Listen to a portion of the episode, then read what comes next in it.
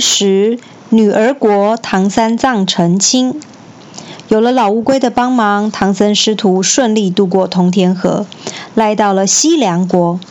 此时眼前又有一条大河挡在前方，师徒四人想搭船渡河，恰巧有一艘船缓缓驶来，没想到掌舵的竟然是位女船夫，搭船的客人也全都是女人，让师徒四人觉得十分新奇。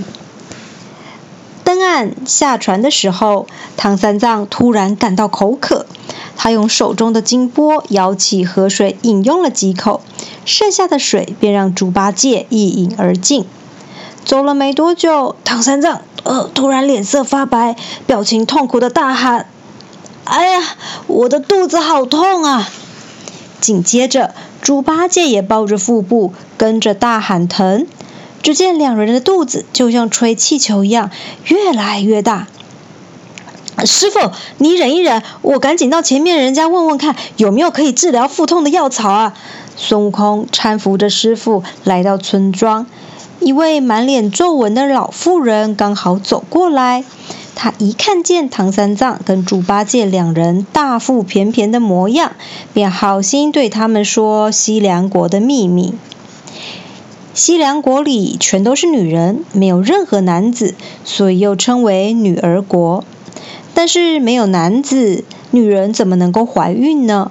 原来啊，刚才唐三藏取水的河流叫做子母河，河水是从照胎泉流出来的。西凉国的人民只要喝子母河的水，就会怀孕生子。听到这里，唐三藏脸色惨白，喃喃自语说：“我不仅是男人，还是个六根清净的和尚，怎么能够生小孩呢？恳请老婆婆告诉我解救的方法呀！”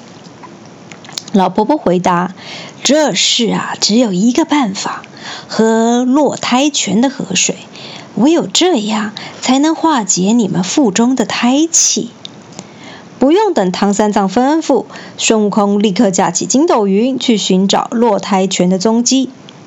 孙悟空在山林间来回盘旋，终于在隐蔽的山谷中找到了泉水，赶紧取水拿回来给师父和师弟喝。落胎泉果然有神奇的疗效，唐三藏与猪八戒喝了泉水之后，肚子不仅不再疼痛，原本胀大的肚子也逐渐消退。师徒们便继续往西凉国的首都前进。只见西凉国的大街小巷到处都是女人。唐三藏师徒为了取得通关文件，来到皇宫拜见西凉国的女王。端坐在大殿宝座上的西凉女王看见唐三藏长得玉树临风，又有温文儒雅的气质，于是心生爱慕之情，便想与他成为结发夫妻。等到唐僧师徒离开皇宫之后，女王便派遣女国师去找唐三藏，提出想与他共结连理的想法。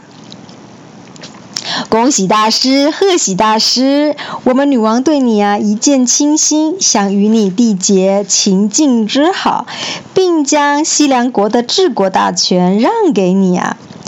女国师笑容满面的对唐三藏说。一听说女王想跟他成亲，唐三藏吓得目瞪口呆，心想：我是个出家人，怎么可以娶妻呢？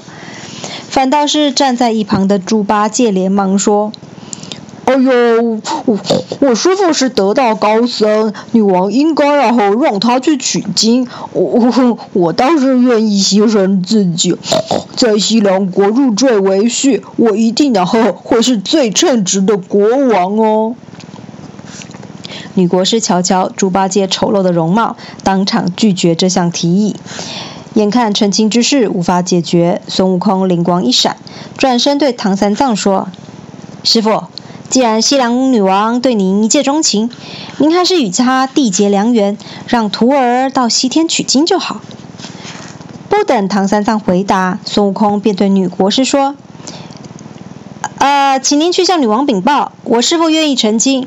请他赶紧发给我们通关文件，让我跟师弟们出城去取经吧。”女国师满心欢喜地回去复命，只留下满脸错愕的唐三藏，不知孙悟空的葫芦里卖什么药。等国师离开后，孙悟空才笑嘻嘻地对唐三藏说：“师父，您不必担心，这只是权宜之计，唯有让女王感到心满意足，她才可能放我们出城。等到了关外，我施个定身术，就能让西凉国所有的人都无法动弹。到那个时候，我们便可以趁机溜走了，您放心吧。”听了孙悟空的逃婚计划，唐三藏虽然觉得不甚妥当，但也无计可施，只好勉强答应。得知唐三藏同意结婚，西凉国开始筹办女王的婚礼。皇宫里到处张灯结彩，弥漫着喜气洋洋的氛围。面对喜宴上的美食佳肴，贪嘴的猪八戒立刻食指大动，吃得心满意足。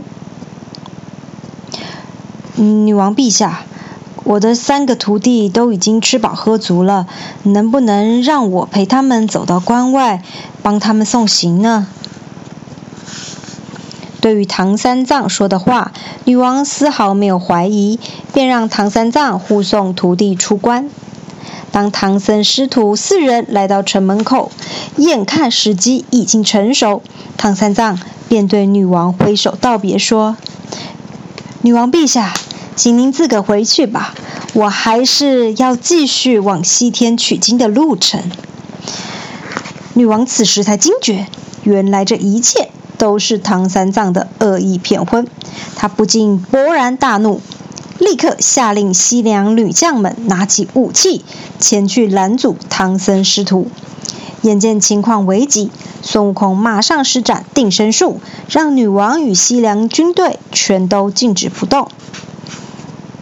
没想到此刻天空忽然刮起一阵妖风，顷刻间飞沙走石，眼前一片模糊。就在大家一阵手忙脚乱中，唐三藏竟然被狂风吹走了。